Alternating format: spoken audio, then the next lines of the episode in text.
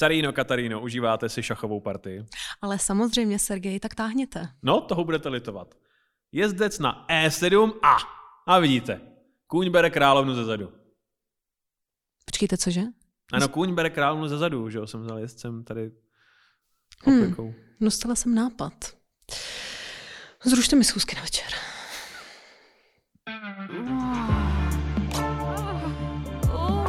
Časopis Reflex uvádí podcast o historii sexu. Hodina děje pichu. Dámy a pánové, vítejte u další uh, nestandardní epizody uh, našeho podcastu o dějinách sexu, sexuality a erotiky. Se mnou je to jako vždy můj co-host Tereza Kujová. Terezo, smyslně? Hodina děje pichu. Hmm. Byla velice promyšlená pauza uprostřed. Jo, ale tady to není nestandardní, my tady budeme už točit furt. Takhle teď vypadá studio. prostě jsme se rozhodli, že jsme historický podcast, tak jako ať Protože to my vypadá. jsme nadšený a ostatní jsou taky... Ne...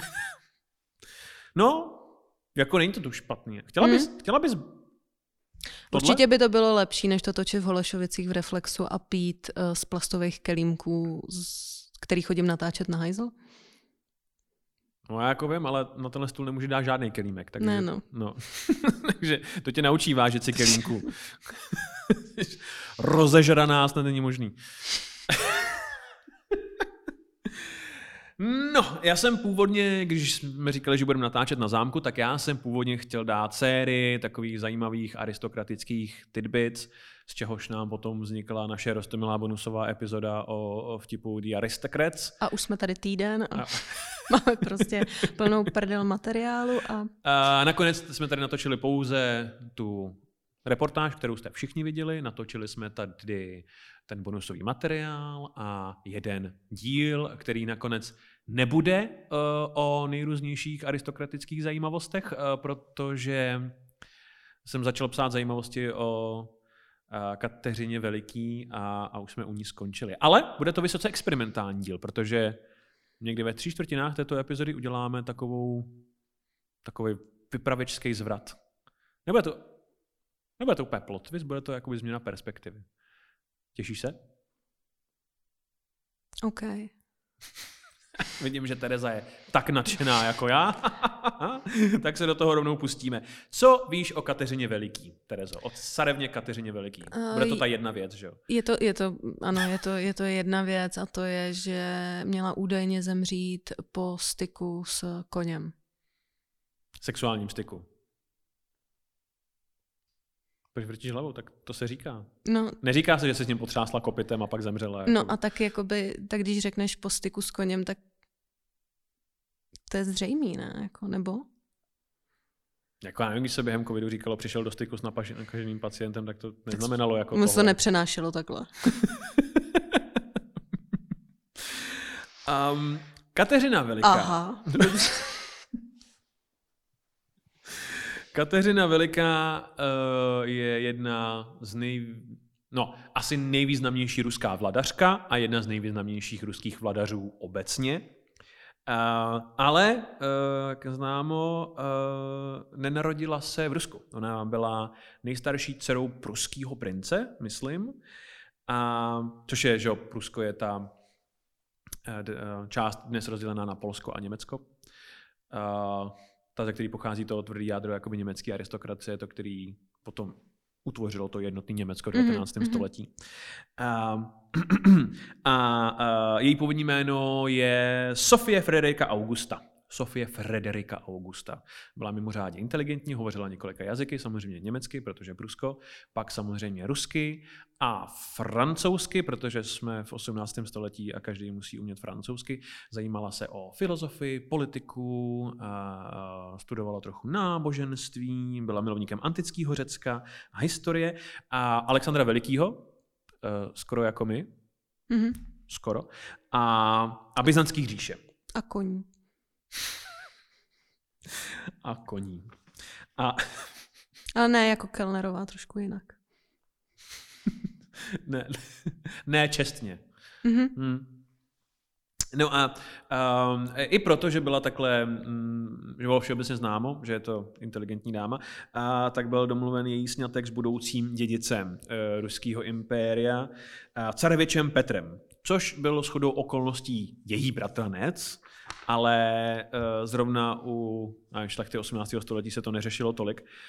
Uh, Tehdejší carevna Alžběta I. Petrovna uh, totiž viděla ve výběru tady té pruský princezničky celou řadu vnitrostátních i mezinárodních výhod a, a přišlo jí, že by bylo fajn, kdyby její, uh, myslím, že to byl synovec, uh, synovec Petr dostal nějakou schopnou, inteligentní ženu, která by mu mohla sloužit jako rádkyně, protože ona neměla v Petrovi vladařské schopnosti zrovna přílišnou důvěru.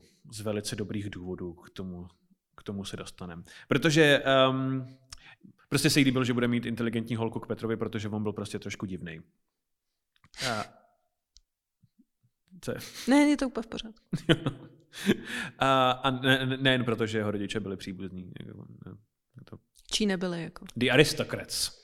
A pro ně to byl poměrně jaksi bezpečný krok pro Alžbětu dostat uh, uh, tehdy Sofii Frederiku Augustu do ruské rodiny, ale pro Sofii samotnou to byl úplně raketový vzestup eh, na poli světové aristokracie, protože ona šla v podstatě eh, z mladinky eh, princezny z Pruska na ženu dědice trůnu jedný z největší, možná v té době největší země na světě.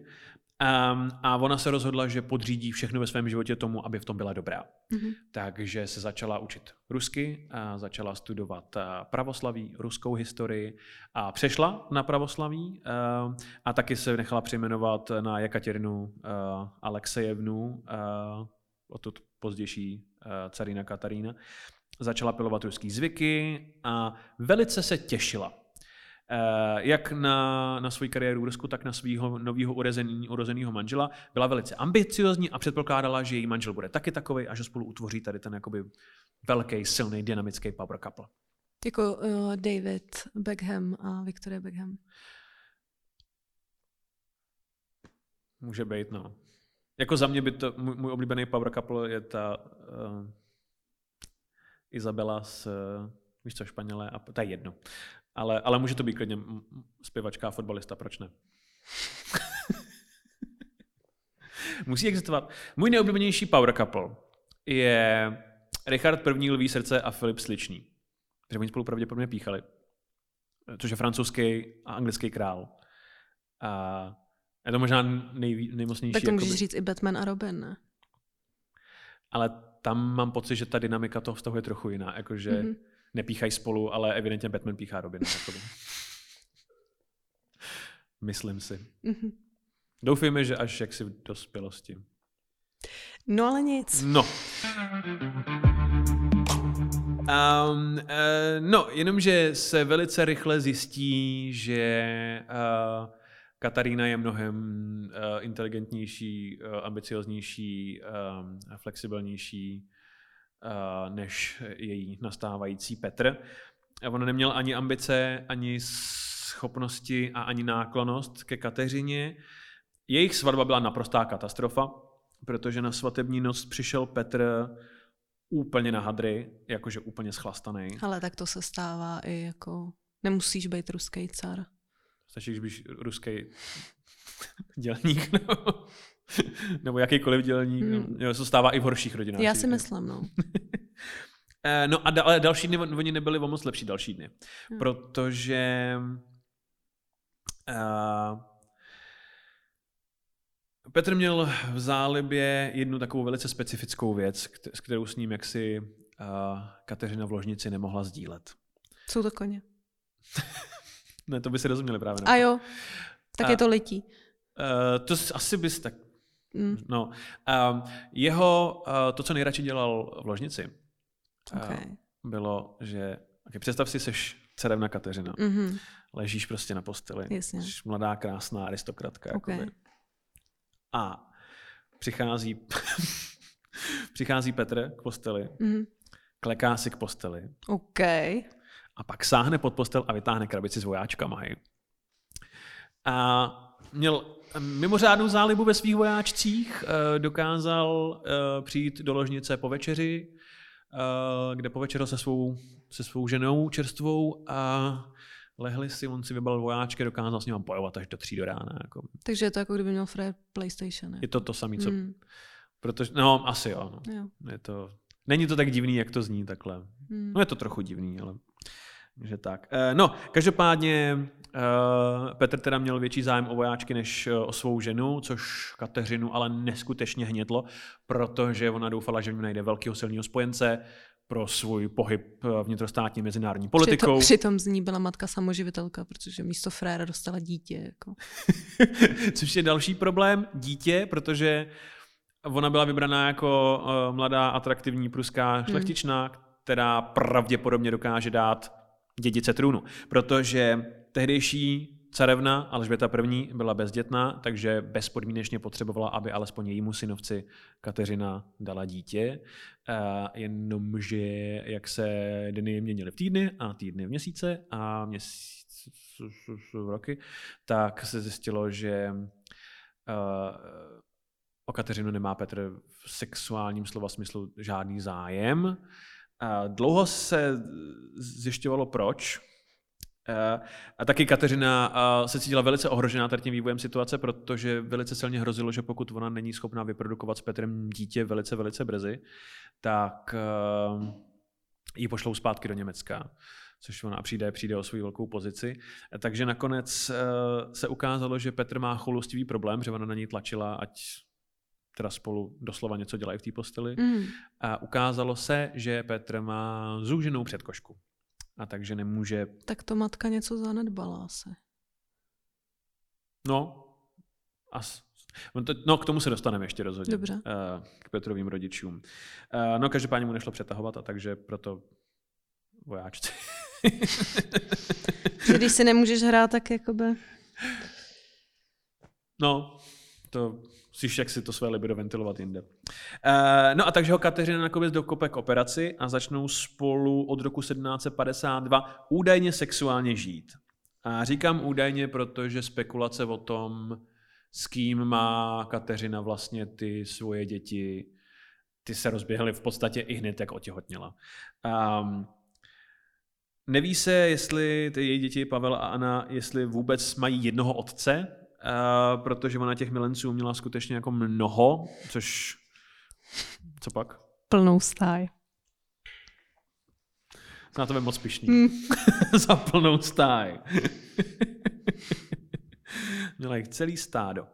A kdo je otecAny, nebo Pavla, nebo Kentaura, to nikdo neví. A mezi těmi nejslavnějšími milenci, kromě tady Neklana a Napoliho, Mm. byl carský důstojník eh, Sergej Saltykov, s nímž podle všeho měla poměr od svého příjezdu do Ruska a potom velice slavně eh, polský král Stanislav Poniatovský. Sám Petr, její manžel, údajně při jejím druhém porodu řekl větu, to by mě zajímalo, kde moje žena ty děti bere. Takže si byl asi dost dobře vědom toho, co, Hmm, hmm. co ona dělá. A ty děti mimochodem eh, převezme do východy, do, do výchovy její, eh, jejich prateta Alžběta I. carevna, Mhm. takže Kateřina se s nima moc nevídá, ale její pozice na ruském dvoře je v podstatě pevně zakořeněná. Um, a bylo jistý, že eh, až Petr nastoupí na trůn, tak bude minimálně tady um, carevna spoluvládkyně, manželka cara, a nebo kdyby náhodou z nějakého důvodu Petr nemohl nastoupit nebo nemohl vykonávat eh, titul, eh, titul cara, tak bude ještě lépe uh, uh, regentkou, car, Hmm. carevnou uh, a bude vládnout za svého syna Pavlíka. Um, a ono bylo mnoho důvodů, proč by Petr neměl a nemohl nastoupit na výkon práce cara a jedním z těch hlavních důvodů byla právě jeho žena. Protože um, v prosinci 1761 nebo v lednu 1762, protože Rusové mají pořád ten svůj zasraný kalendář tady v té době, uh, umírá carevna Alžběta. A Petr nastupuje na trůn jako Petr III. a eh, Petr III. ruský a začíná zavádět reformy, které v podstatě destabilizují celou zemi. A, a aby toho nebylo málo, začne dělat změny ve válečnictví. Protože... To hrál na PlayStation. Takže tak má. Já jsem hrál Call of Duty, puste mě k tomu. Je to, je to tohle. World of Tanks. Tento pořád je, není, ale mohl by uh, být sponzorovaný nějakou pořádnou. V téhle době je totiž Rusko uh, na straně Rakouska a Francie proti Prusku. A v takzvané sedmiletý válce. A uh, když Petr nastoupí na trůn, tak Prusko už je v podstatě dan finito vyřízený. Mhm. Um, a v tu chvíli, v tady ten velice divný, podivný moment, se Petr III. rozhodne, že změní strany. A že z té vítězní rakousko-francouzské strany přeběhne na stranu Pruska. A v podstatě za, za cenu ohromného uh, diplomatického backlashe, ohromných uh, vojenských fuck-upů a, a strašně moc peněz Prusko zachrání od jistý zkázy. A nasere všechny svoje někdejší spojence, jak v zahraničí, tak doma v Petrohradě. A, a, a armáda a vyšší šlechta je z toho úplně říčná samozřejmě. A vidí ho jako naprostou katastrofu, takže ho v podstatě vyšší důstojníci nechají zatknout. Nechají ho převést na zámek Ropša, zhruba půl roku potom, co vůbec nastoupil, nastoupil na trůn. A, e, podle toho, co víme e, z těch oficiálních zdrojů, v té době už je téměř absolutně vyšinutý, jakože už se ani nehraje s vojáčkama, ale převlíká své sloužící do uniform a nechává je bojovat proti sobě Mhm, mhm. v podobné místnosti. Jako. Um, a celý jeho životní příběh končí tragicky tím, že on se pohádá s důstojníkem, který ho má hlídat, pokusí se odejít ze zámku, není mu to dovoleno, uh, nastane hádka a důstojník ho zastřelí. A uh, nastává něco, čemu se říká uh, dámská revoluce. Což je, oni totiž nabídnou v podstatě Kateřině, že může vládnout jako cerevna regentka za svého syna, než on dosáhne plnoletosti, ale ona v podstatě řekne, "Mm, ne, já budu vládnout kompletně a sama a má už dostatečné množství milenců a přátel na vysokých místech a dostatečné množství peněz a, a, politické moci na to, abyste dokázala tu moc urvat pro sebe, což se jí taky podaří. A ve chvíli, kdy se carina Katerína dostane k moci, tak nechá všechny ty lidi, kteří byli zodpovědní za smrt jeho manžela, Hmm. všechny do jednoho po zásluze povýšit na nejvyšší pozice v armádě. Um, no a ustanoví se jako jedna z největších a nejvýznamnějších vládkyní Ruska. Je to, uh, uh, píše si s celou řadou učenců, včetně Voltéra, vydobí si díky tomu reputaci osvícený vládkyně, porazí Turecko ve válce, dvakrát. A ono totiž má býv na Turecko, protože jak jsme říkali, že miluje Byzantskou říši Mhm. a Řecko, Mhm. tak uh, Osmani v té době se chovají velice nepěkně k křesťanům ve své zemi, takže ona v první chvíli si myslí, že by mohla dobít Istanbul a ustanovit zpátky Konstantinopol, ale to je jakoby vlhký sen. A, takže nakonec spustí něco, čemu se říká řecký projekt. A, a ten spočívá v tom, že ona nechá, nabídne jaksi um, křesťanům, kteří žijou v osmanské říši, ať se přesídlí do Ruska, a, kde spolu založí de facto novou Byzanci na, v oblasti, která je známá jako, tehdy jako Nový Rusko a, a je to na Ukrajině, což je mimochodem důvod, proč jsou tam města jako Sevastopol a Mariupol a Malitelipol. Takže úplný ráj kebabů. Jako. Je to, no, no, no, a oni mají řecký jména a spoustu původního řeckého obyvatelstva, protože oni tam proudí právě z, eh, bos, přes Bosporada Danely, Jo, jakoby, jo, jo. jakoby z Istanbulu. No. A mimochodem tady tu, uh, ono se totiž, uh, lidově se tomu neříkalo Nové Rusko, ani, ani Ukrajina, tady té oblasti se říkalo Divoká pole, myslím, já se podívám. A téhle kolonizaci eh, divokých polí se oni věnují dlouhodobě a dostane to na starost eh, eh, legendární kníže Potěmkin, A což vede k té Potěmkinova vesnice. k té legendární cestě na Krym, kdy Kateřina uh, jede se svým dvorem, s knížetem Potěmkinem, uh, s mimochodem s rakouským císařem Josefem II. Mhm. a plujou po lese, po řekách dolů na jich Ruska, aby se podívali, jak to tam Potěmkinovi pěkně jde. A a, a výraz Potěmkinovy vesnice eh, vychází z toho, že eh, Potěmkin rozházel prostě veškerý ten rozpočet za buď je vážně těžký stavět na Ukrajině, anebo to všechno rozházel prostě za blackjack. A No to ještě uvidíme. Že co? Říkám, to ještě uvidíme. To ještě, no, doufejme, že to ještě uvidíme. Um, no a on nechává nabudov, namalovat ty, ty kulisy těch vesnic Mm. mm. velice slavně. Nevíme, nakolik je to jenom legenda, nakolik je to pravda. Uh, někteří historikové se perou úplně do krve za to, že je to úplný bullshit a někteří historikové uvádí podivné zdroje blízké té cestě. Je tady uh, saský diplomat Georg von Helbig, který uh, tohle, tenhle Potěmkinův plán odhalil ale z Petrohradu, z nějaký dokumentace Hmm. Že on najal prostě hromadu akademických malířů a hromadu malířů z celého Petrohradu a poslal je s kulisama. Já si to Jako představuji dopředu. jako slunce, seno, erotika, jak přijeli ty Italové, jak uh, si nechali namalovat toho jelena. No tak on- ono, ono, oni všechny tady ty, i to jakoby armádní zelenění té trávy, Jo, jo, jo. ono všechno vychází odtud v podstatě. Hmm. Uh, No a, jo, a Josef II., který s nima cestoval, tak popsal uh, celou cestu uh, na té lodi jako halucinační. Hmm. což zní velice rusky. Uh, tak. Podle všeho Kateřina věděla, že je něco v nepořádku, ale že jí to bylo kinda volný. Hmm. Protože to byl její vesmírný řecký projekt, ale za to, aby vystupovala z lodí, to nestálo. uh, Kateřina Veliká zemřela v listopadu 1796. Bohužel ne, protože měla se styk s koněm, uh, ale mimochodem další legenda o její smrti říká, že umřela na záchodě. Na trůně. Což taky není pravda, neumřela na záchodě, jenom dostala mrtvici na záchodě. Umřela o pár hodin později v posteli. Hmm. A to je velký rozdíl. Um, jak na tebe Kateřina působí, Terezo? Jako Překvapivě dobře, no. Nebo jako je to, myslím, jedna z mála uh, dobrých věcí, která se Rusku stala. Jako. A teď, Terezo? A nepřišla z Ruska ani, no. No, no. plot twist. Jo, mm-hmm. už je to tady. Přichází plot twist.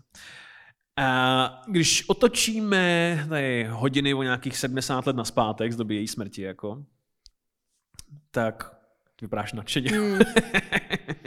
Já bych se teď vrátil k Petrovi, jejímu manželovi a, a k tomu, jaký on měl život. Protože um, Petr měl velice, velice těžký dětství. On byl vnukem Petra Velikýho, pravděpodobně nejvýznamnějšího ruského vládce, který kdy žil. A očekávaly se od něj vážně velké věci. Jeho matka mu zemřela při porodu a jeho otec se o něj vůbec nestaral. Hmm. Proto nemohl přetahovat později. Nikdo nepřetáhl. Nikdo nepřetáh. A jeho vychovatelem byl Otto von Bremer, což byl podle všeho velice sadistický motherfucker. A ten toho chlapce týral ve velkým.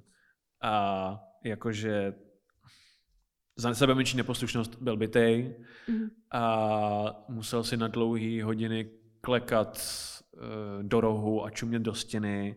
Byl uh, trpěn, no, byl týraný hlady, občas celý dny. Jakože občas a do, do toho byl jakoby nucený studovat, eh, studovat etiketu, zeměpis, filozofii, všechny ty věci, co potřebuješ jako vladař. Takže víš, jak občas slyšíš ty příběhy o tom, jak si někdo z, té- z královské rodiny stěžuje, jak je to těžký Hmm. prostě vychovávaný Hmm. k vládnutí. A pak máš úplně opačný příběh, kdy někdo prostě z nějaký příšerný sociální noční můry si stěžuje, jak ho týrají rodiče v nějaký, nějaký žumpě, tak uh, měl Petr dostal obojí, obojí, o- dostal obojí to nejlepší z obojího, jo, jo. jo, přesně tak, no. Um, jackpot z pekel v podstatě. No a ve 13. ho převezli do Petrohradu. Byl totiž, byl totiž taky z Pruska původně. Okay. A ve 13. ho převezli do Petrohradu s tím, uh, že bude vychovávaný jako cár a ten tlak ještě zesílil na něj Hmm. a on si vypěstoval velice silnou nechuť ke všemu ruskému. K ruskému jazyku, k pravoslaví, ke všemu a k Petrohradu. A jediný, koho měl eh, doopravdy rád a který s ním zacházel jako s člověkem pravděpodobně byl jeho nový učitel Jakob von Stalin, který chlapce přivedl k filozofii a umění. On totiž Petr byl fenomenální houslový virtuos a, a obstojně maloval.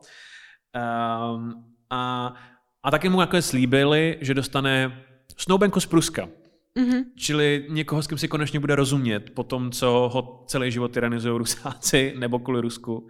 A těší se na ní jakoby několik let a pak přijede typka, která se donedávna jmenovala Sofia, ale teď je to Jekatěrina prostě, Jo. ta, která miluje všechno ruský a je odhodlaná dát Petrohradu a Rusku úplně cokoliv. Uh, nemá ho ráda, protože podle ní je to prostě změkčilej idiot, co si hraje s vojáčkama, což byl mimochodem jeho jediný útěk před, Hmm. před těma příšernostma, kterýma si prošel. A e, takže jediný útěk, který má i před ní, v podstatě jsou opět vojáčci. Jakoby. Hmm. No a dostával za to vodní bídu strašnou, takže začal chlastat. A, a pak ona ho... ona s ním reálně nechce spát, ale chce od něj aspoň dítě, takže ho dokope k chirurgickému zákroku, aby s ní vůbec mohl spát a pak ho stejně podvádí, kde může. A když on se konečně stane, stane carem, Mhm. tak začne zavádět reformy, protože on se rozhodne, že uh, on je ta reálná osvícená figura, on je pro umění, uh, filozofii, humanistiku, a že nebude tady ta prostě despotická postava nahoře v Petrohradě. Mně to jenom připomíná ten díl um, ze Sexu ve městě, kdy uh, Charlotte se seznámí s neobřezaným mužem, což v Americe je prostě jako velký mm A uh, Protože dokonce- vypadá jako š- vypadá jako šarpej. A- A on... Ty jsi to chtěl jako ukázat tím sakem? Ne, myslíš, že to bych byl úplný kokot, kdybych to dělal? Hmm. A Ale... Házení perel sviním tohleto. No nicméně, uh, jestli jste to neviděli nebo, nebo viděli, uh, ten chlap se rozhodne teda pro obřízku Mhm. a pak, uh, že jo, tři, čtyři týdny prostě čeká, protože prostě si na něj nemůže šáhnout a pak se se Charlotou vyspí, ale potom jí řekne, že má vlastně úplně nový penis a že by bylo škoda ho nedát jako nám ostatním, takže, takže se s ní rozejde, aby, aby mohl šířit prostě svůj obřezaný penis dál. Protože se na ní podívá říká, to je jakoby škoda, aby, Je to velká škoda. aby tohle lidi neviděli. Jakoby. Přece nemůžu New York No. To je, obchodit. to je vlastně jako, když už jsi s někým spal a teď vlastně můžeš začít jako vody, teď začínáš od jedničky, jako. Jo, jo, Znova. jo, jo, jo, jasně. No, taky něčím tragický rozhodně. Mm. no, takže Petr se dostane na trůn a začne zavádět svoje humánní reformy. Eh, To jsou ty, které destabilizují zemi, o kterých jsme mluvili, ale eh, on třeba zruší daň na sůl, což byla absurdní daň, kterou Rusko mělo, protože prostě potřebovalo prachy odevšad. Okay. A zruší mučení při výsleších. Hmm. Zruší tajnou kancelář, což je... Tajná kancelář byla v podstatě státní tajná policie, která vyšetřovala přečiny proti carovi. A to už je zase zpátky, ne? Všechno. Jo, jo, to už zase I ta daň, všechno. I- i ta daň daň na soli, sůl je všechno. tam furt. Mm. Zase. Um, dovolil lidem z exilu, aby se vrátili do země, uh, zavedl náboženskou toleranci, což mu udělalo ohromný nepřátelé v Hmm. ortodoxní církvi, zavedlo svobodu šlechty, což znamenalo, že nižší šlechtici již nebyli povinni, aby sloužili v armádě a v administrativních pozicích, což mu udělalo nepřátelé u vyšší šlechty. Um, a, a dokonce se chystal zrušit nevolnictví údajně. Ale už to nestihl. Přichází sedmiletá válka, kde Prusko zuřivě prohrává, úplně absurdně, ale Prusku v té době vládne Friedrich II., což je obecně brán za jednoho z nejvíc osvícenských vladařů a, v historii. Je to velký vzor Petrův, rád by se považoval za jeho přítele. Píšou si, Petr ho podporuje, dokonce Friedrich o něm mluví jako o svém nejoblíbenějším ministrovi Mhm. což vyjadřuje jakoby tu dynamiku toho vztahu. A tak. Ale uh, Petr vždycky vnímal tu svou zemi, Rusko, jako něco divného, špatného zdroje všeho, všeho, všeho krutého a Prusko jako ten svůj reálný domov. Navíc mu teď vládne člověk, ke kterému on vzhlíží a který ho chce považovat za přítele, takže pochopitelně zatáhne za roční brzdu a rozhodne se, Mm. že Prusko zachrání jedinou zemi, kterou kdy považoval za svůj domov. A za to ho lidi jeho ženy zatknou, odvedou prostě z Petrohradu a pak zastřelí.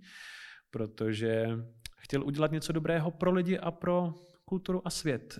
Um, a Kateřina si po něm vezme uh, kredit za to, co se povedlo, odsoudí všechno, co se nepovedlo a píše si s Voltérem tak dlouho, dokud on o ní nezačne říkat, že je osvícenská vládkyně. Takže tak. Um, chtěl jsem říct, že každá strana má dvě mince, ale je to v obráceně. Já vždycky řeknu tohle, ale připadá mi to jako nějaký výrok o ekonomické situaci parlamentní demokracie. Nebo u mýtu. Každá mince má dvě strany. Hm. Každá strana má dvě mince, je Hm. ekonomický rozpočet tedy. Parlamentní demokracie. Co si myslíš o Kateřině teď? Jako kdybych byla feministka, tak je to uhu. A protože nejsem, tak je to hm. Já jsem, ale myslím si, že... No. No, jsi Otázky. připravená na otázky, Jsem, Terezo? Jsem. Co říkávala Kateřina svým milencům, Terezo? Za A. Udělám tě generálem. Za B. Udělám tě nejbohatším mužem v Rusku. A nebo za C. š, š, š, š, š, š, š. Tady máš kostku cukru.